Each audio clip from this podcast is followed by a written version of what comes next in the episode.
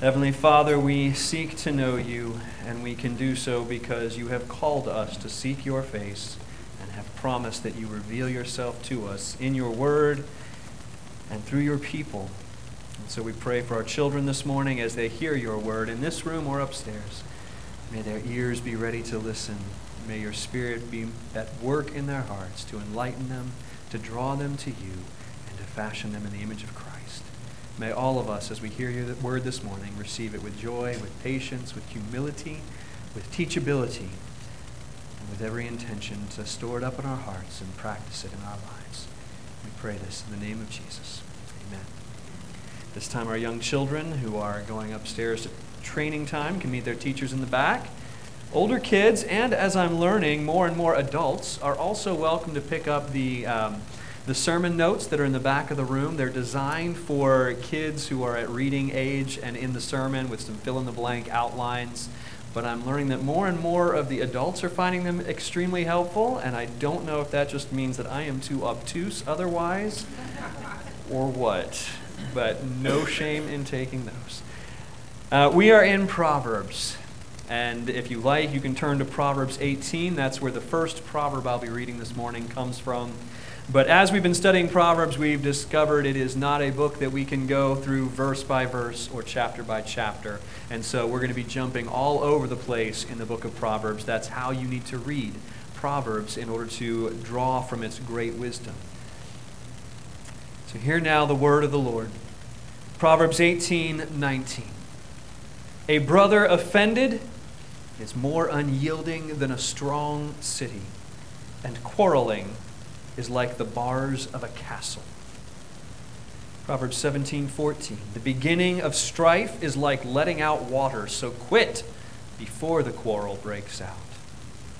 Proverbs 19:11 Good sense makes one slow to anger, and it is his glory to overlook an offense. Proverbs 10:12 Hatred stirs up strife, but love covers all offenses. This is the word of the Lord. Perhaps you've heard the phrase the fog of war. It's to describe this uh, atmosphere in which, when war is engaged, uh, we lose sight of what is really going on. It's easy to misjudge to make snap decisions that don't take into account the reality of the big picture. We can get very nearsighted in the battle that's before us and, and make sacrifices that end up costing us the whole war. The fog of war is a costly and confusing place to be. And I would suggest that when we are in conflict, here I'm speaking of personal conflict, it can be very much like the fog of war where we get an obscured view of what's really happening. We become unable to see what is really important. We are not reckoning with the damage that is really being done. And as Proverbs addresses this topic of how we act when we are offended, when we are hurt by someone, I'm not talking about being offended by things you see out there. I'm talking about the person sitting across from you on a day to day basis. When someone you know offends, hurts, sins against you. How do we act wisely in such a situation? What Proverbs does is it seeks to dissipate, to clear out that fog that can obscure our vision and make it hard to act rightly. Proverbs seeks to help us see that in conflict, when we are offended, we have a chance to better know and to better express the gospel that saves us. And so, on this topic, as with every other one we've looked at, we're going to look at it from this perspective that Proverbs is not telling us what to do in order to be saved. Proverbs is not giving us wisdom on how to live a good moral life, regardless of whether or not God is in the picture. Proverbs is telling us what to do in a way that's only possible if our hearts are transformed by the grace of God. It is wisdom for the way that we walk in the Lord, not to the Lord. And so we look to Proverbs today to see wisdom for the offended. And three things I want us to look at. The first is that when we are offended, we have a chance to confront our wrongs. When we're offended, we have a chance to confront our wrongs. The first mistake that many of us make when we are offended, when our feelings have been hurt, is to assume that we are completely in the right. If someone makes us upset, of course, they're the one that's wrong. They shouldn't have done whatever they did, said whatever they said. I am the aggrieved party. Obviously, I'm right. And Proverbs reminds us to, uh, in the words of my generation, to take a chill pill. Proverbs 12, 16 reminds us that the vexation of a fool is known at once, but the prudent ignores an insult. We can be quick to express our annoyance, our frustration, our hurt, to jump to the conclusion and to make a judgment that we are right. The vexation of a fool is known right away. It's clear when a fool is upset because we, they don't hold their tongue. We start from the assumption that we are right. Now, the job that we have is to go fix the other person, show them how they are wrong, punish them, make them feel bad for making us feel bad. But that moment of offense, even of feeling attacked, is an opportunity for us to self examine. As Jesus famously warns in Matthew 7, why do you see the speck that's in your brother's eye, but do not notice the log that is in your own eye? Or how can you say to your brother, Let me take the speck out of your eye, when there's a log sticking out of your own eye? You hypocrite! First, take the log out of your eye, and then you'll be able to see clearly to take the speck out of your brother's eye. It's not random that Jesus chose the eye for that illustration because very often it is our view of others, our ability to rightly see and understand them, is obscured by the wrongs in our own heart that we have not yet addressed. So when we are offended, we have a chance to first confront our wrongs. I'm not suggesting that the other person is never in the wrong. I am suggesting that very often the feelings that that evokes points to something in our hearts that needs to be seen and dealt with in the light of the gospel. Because sometimes when we are mad at a person, it is because we don't like what they've shown us about ourselves. Let me say that again. Sometimes when we are mad at another person, it's because what we're really mad at is that we don't like what they're showing us about ourselves. Maybe they've directly brought it up and said, Hey, you're a very impatient person. No, why would you say that? But maybe it's not something they've directly said. Maybe they actually have wronged us and treated us poorly, and rightly so, caused us to feel hurt.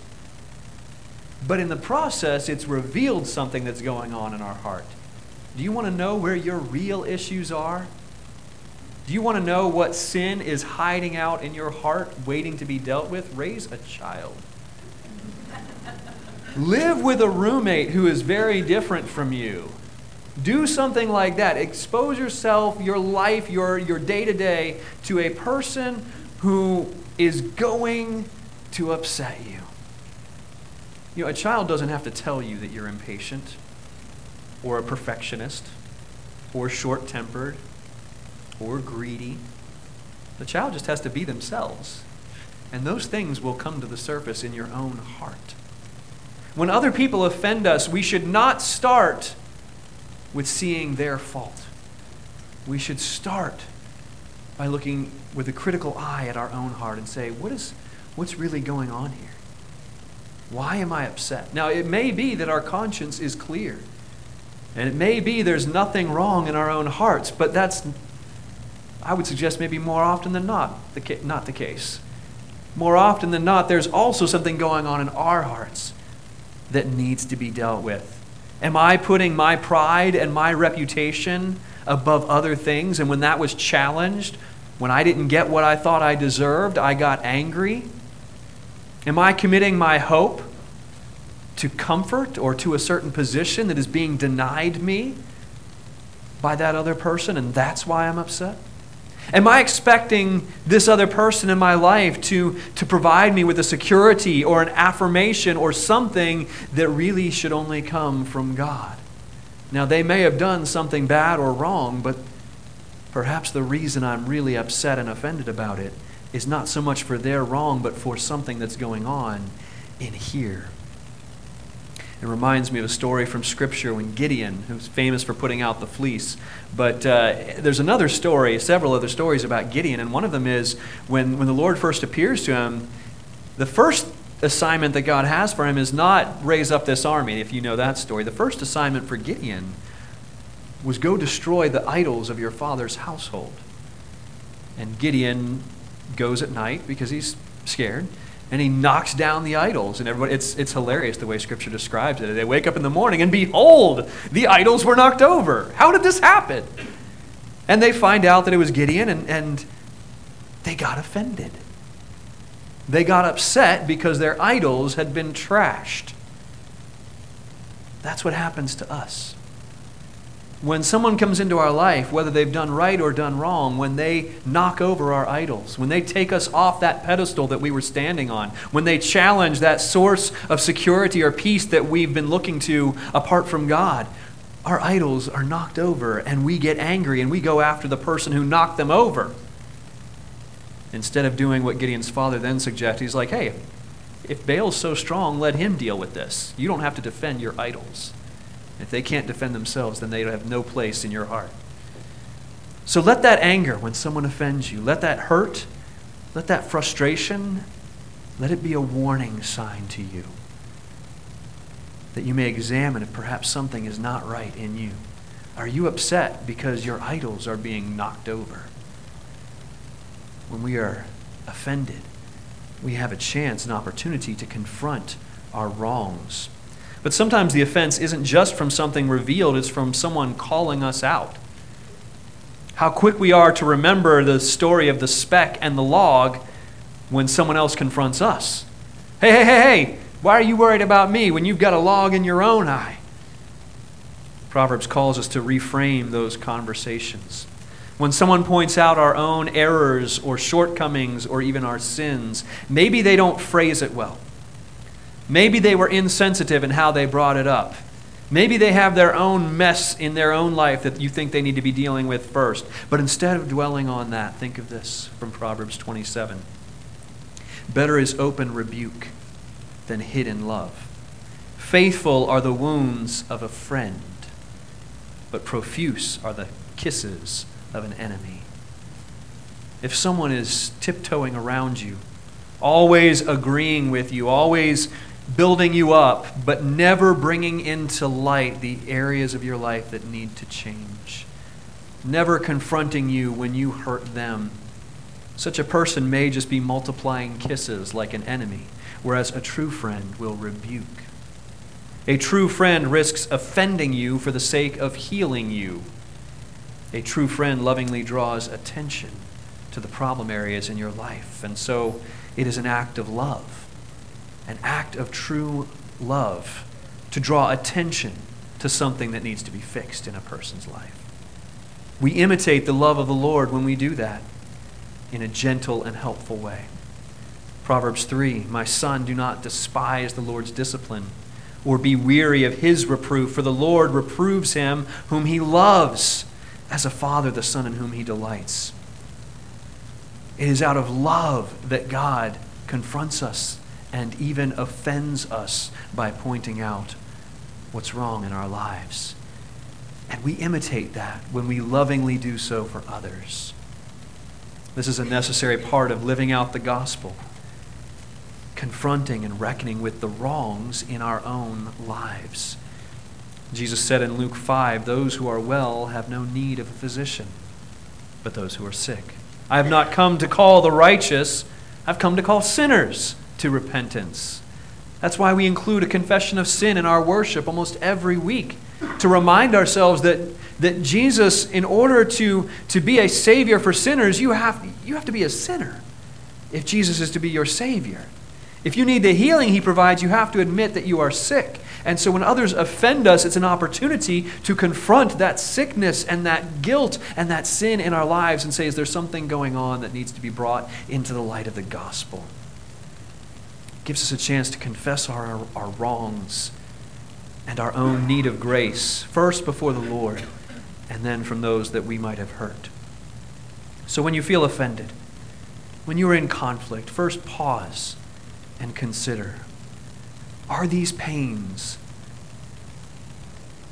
the sound of my idols being toppled? Or are they the wounds, perhaps, of a loving friend? Or perhaps the wounds of a loving Savior given to us through another sinner that we might remember our need of His grace and lean more heavily on His mercy? When we are offended, we have a chance to confront our wrongs. We have another chance in conflict and when we are offended, and that is we have a chance to conquer our enemies. Proverbs puts before us the danger of conflict in Proverbs 17. The beginning of strife is like letting out water, so quit before the quarrel breaks out. There is a point in conflict where it crosses a line from something that can be easily resolved and dealt with and cleared up and moves into something else.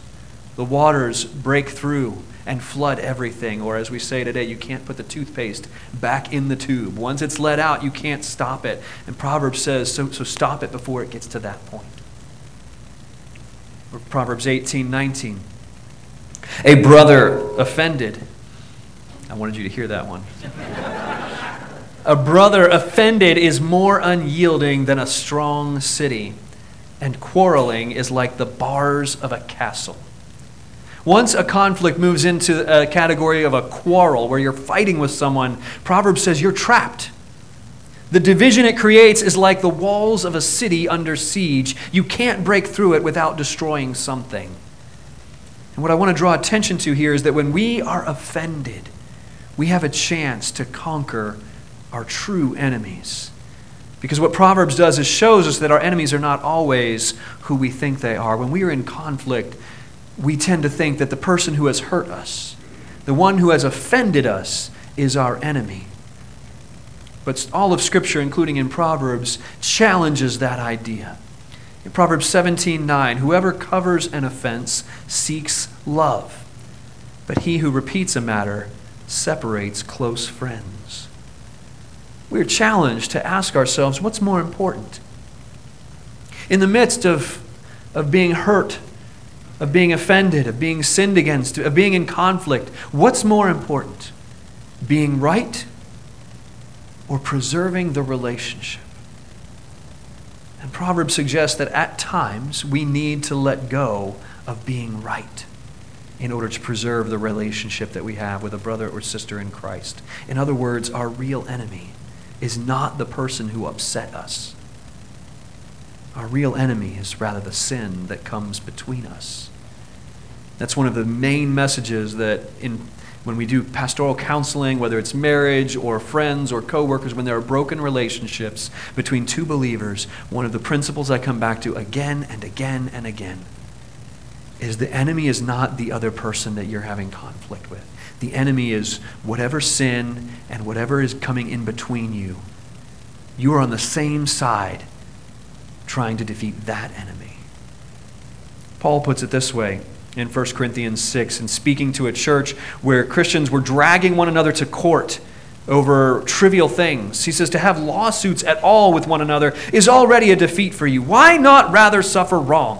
Why not rather be defrauded? just as a, as a side note, as a caveat, there are times when the legal system is necessary and appropriate and suitable. God has given us the government for a reason. Scripture speaks to that in other places.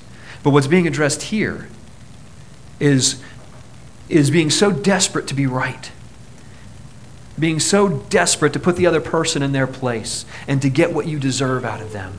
That Christians were dragging each other into courts and litigation and shaming the church in doing so. So Paul's telling the Corinthians if it's come to this, if this is where you're at, you're already lost. You've lost the battle because the unity of God's people is one of the highest goals of Scripture. So much so that we are urged in Scripture to set aside our grievances, our personal rights, even precise doctrine on non essential matters if those things are causing division between us and our brothers and sisters. Now, I'm not saying that there's no right and wrong. And I'm not saying that the truth doesn't matter. Hopefully, if you know me well enough, you know I would not say such things. What I am saying with Scripture as my guide is that our sinful nature can take even good things like justice or proper doctrine, can take good things and turn them into a wedge that divides God's people and breaks the unity that we are meant to have. Sometimes, too many times, we engage in conflict and quarrels. We get offended and we believe, we tell ourselves it's because we're zealous for the truth. We are warriors for what is right. But Scripture peels back that veneer and reveals the true motivation of our heart at times is this in James 4. What causes quarrels? What causes fights among you? Is it not this? That your passions are at war within you? The gospel should move us towards peace and unity, not division. When we are offended, we have the chance to conquer that true enemy the true enemies, such as the pride that drives a wedge between us, or the hunger for power that puts brothers and sisters at odds, the worship of self that leads me to put my needs before anybody else's needs. When we are offended, those enemies are grasping for power in the situation, and we have a chance through the grace of God to put them to rest, to conquer the true enemies of God's people. Forsake victory. Forsake being right. Forsake getting what you believe and perhaps you do deserve, if doing so will draw you closer to your brother or sister in Christ. This is at the very heartbeat of what Jesus came to do. And I think we miss seeing this sometimes. The work of Jesus was not to just come and, and show us who's right and who's wrong, who are the good people, who are the bad people. No, the work of Jesus is to reconcile us to God, to fix the broken relationship that existed between us and our Heavenly Father. And if we are living out the gospel, that needs to be on our radar too. Not just who's right, who's wrong, who's good, who's bad, but how can what is broken be mended? In Romans 5, it describes the work of Jesus this way While we were enemies, we were reconciled to God by the death of his son. God sent Christ so that those who offended him could be brought back to him. That's the work of Jesus, and the gospel needs to help us redefine who our true enemies are. They are not the people who are hurt by our sin and hurting us with their sin. Those are not the enemies. Our real enemy is the sin that separates us and others from God a sin that expresses itself in conflict and hurt and offense and broken relationships. That's the enemy, not the person. Proverbs reminds, of this, reminds us of this by showing us that the quarrel itself can be defeat, even if you win it. Even if you are victorious and triumphant and the other person is shamed for what they should never have done to you, you can lose that battle if our approach to our neighbor is to prove them wrong, to triumph over them, to put them in their place, then even if we succeed by those standards, we have lost to our real enemy, the sinful desire that would control us. When we are offended, we have a chance to conquer that enemy. Lastly and briefly, one more important thing about conflict we learn is that when we are offended, we have a chance to confess our gospel. I'm going to ask you to hang with me because this is a this is a thing that we think we understand when we first hear it, but we need to understand it at a deeper level. And in a, way, this message this week goes hand in hand with the message from last week. In fact, they started out as one message, and I realized it needed to be divided into two. Last week, I talked about wisdom for the oppressed and we talked about God's heart for justice. When, those, when there are people who hurt us and do us wrong and oppress us, and we need justice that only God can give. And I don't want to neglect that truth. When people sin against us, God cares about justice, and so should we. But the gospel reframes our pursuit of justice. And we looked at that last week. So, with that in mind, what we're looking at now this week is, is what Jesus was talking about in Luke chapter 6. Not a denial of justice, but a setting aside of personal grievance. Love your enemies. Do good to those who hate you. Bless those who curse you. Pray for those who abuse you. And to the one who strikes you on the cheek, offer the other also. And if you, many of you have heard this before, but I want to make sure that I clarify when Jesus talks about turning the other cheek. That striking on the cheek is, is it's not talking about physical abuse, it's talking about a shaming act. When someone d- takes an action, that, that was a public shaming when you were to strike someone on the cheek in that culture.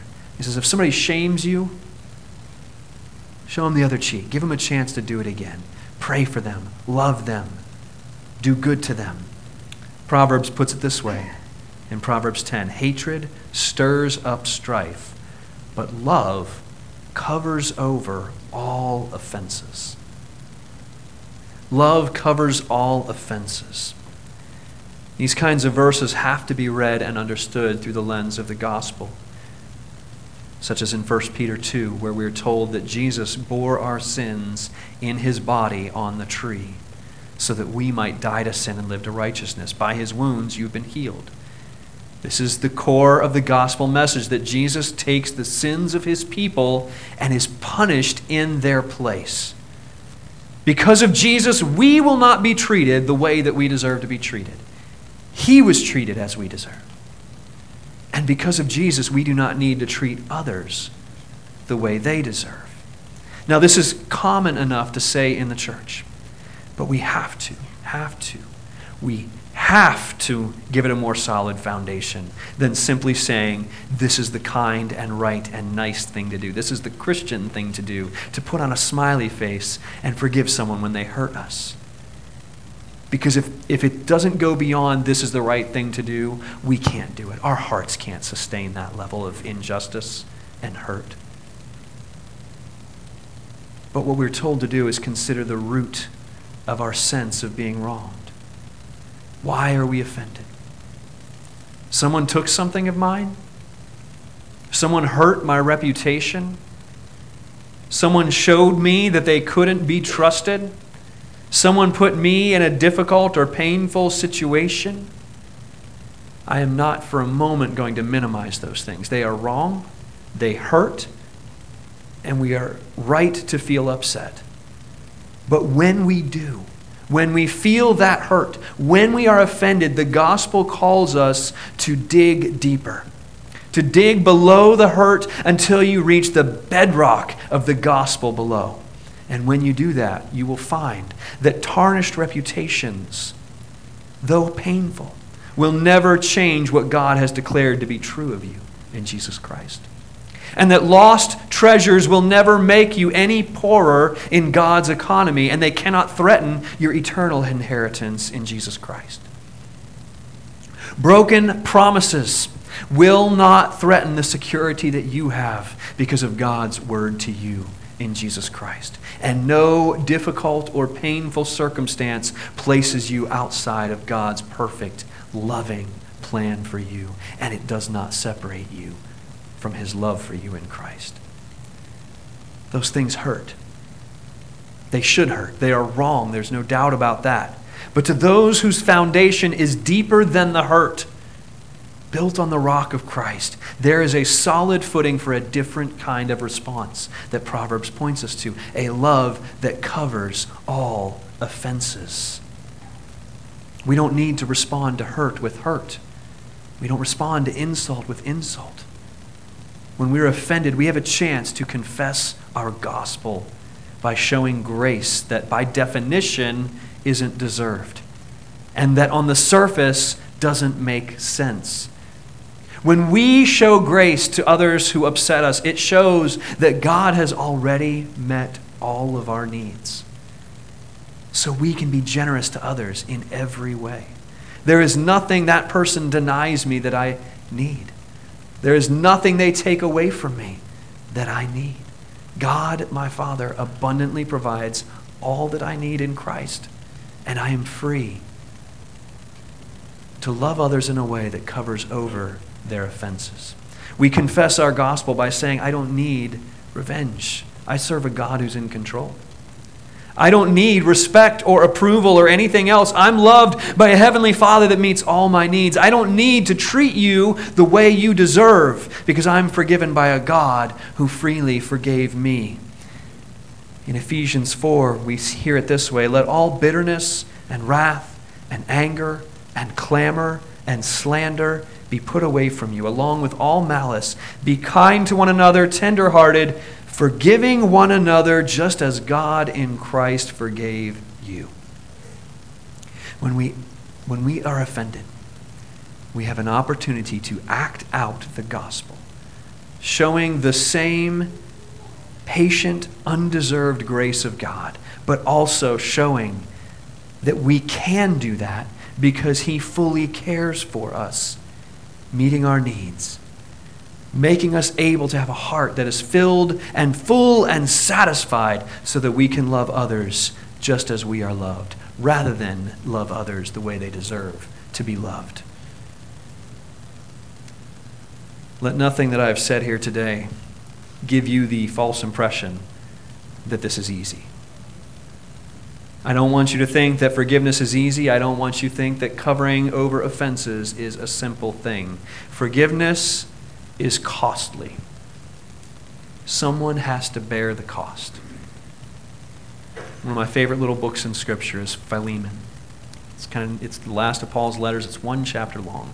And there's this beautiful thing. I didn't I didn't put the scripture up there because I'm just I'm off the paper now.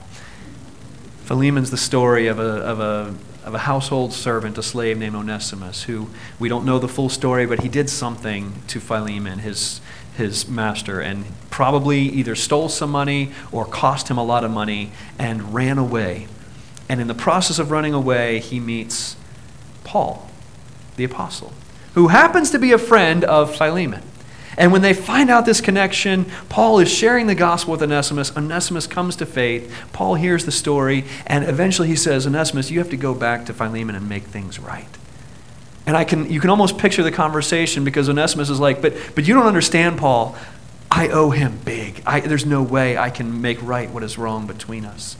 And in that little letter that Paul is writing to Philemon that he sends with Onesimus, Paul says to, to Philemon, if he owes you anything, put it on my account. I'll pay you back whatever he owes you. And that is how the grace of God makes this possible. Forgiveness is not easy, it's costly. Covering over an offense, looking past it, is a costly thing. Someone has to bear the cost. And too often we preach this in a way that makes you feel like you have to bear the cost. But any cost that needs to be carried has already been paid by another. Jesus is your Paul saying, whatever he owes you, Put it on me. I've paid for it. He's free and clear. The message of the gospel is not be a kind person, be a nice person, because that's what God demands of you. That's not the gospel. That's a standard I can't live up to. The gospel says the price is paid. Guilty, vile, helpless, we, spotless Lamb of God was he. Full atonement, can it be? Hallelujah, what a Savior. As we sing in closing of the man of sorrows, let us remember that whatever price needed to be paid for the wrong, the hurt, the offenses that you have done to others or that they have done to you, the price of forgiveness has already been paid.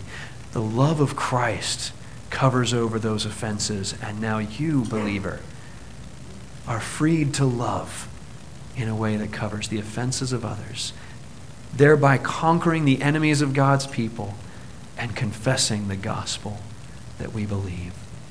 Let us pray and trust in the one who makes these things possible. Heavenly Father, it is not an easy thing to live out your gospel.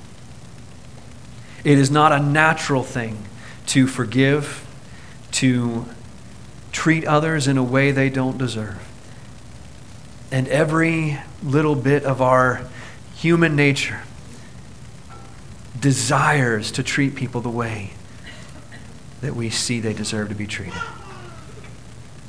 We pray, Heavenly Father, that you would transform our hearts So fill us, so change us with your gospel that we love in a way that is inexplicable and unexpected and which fully declares the grace that we have in you through Jesus Christ. It is in his name that we pray. Amen.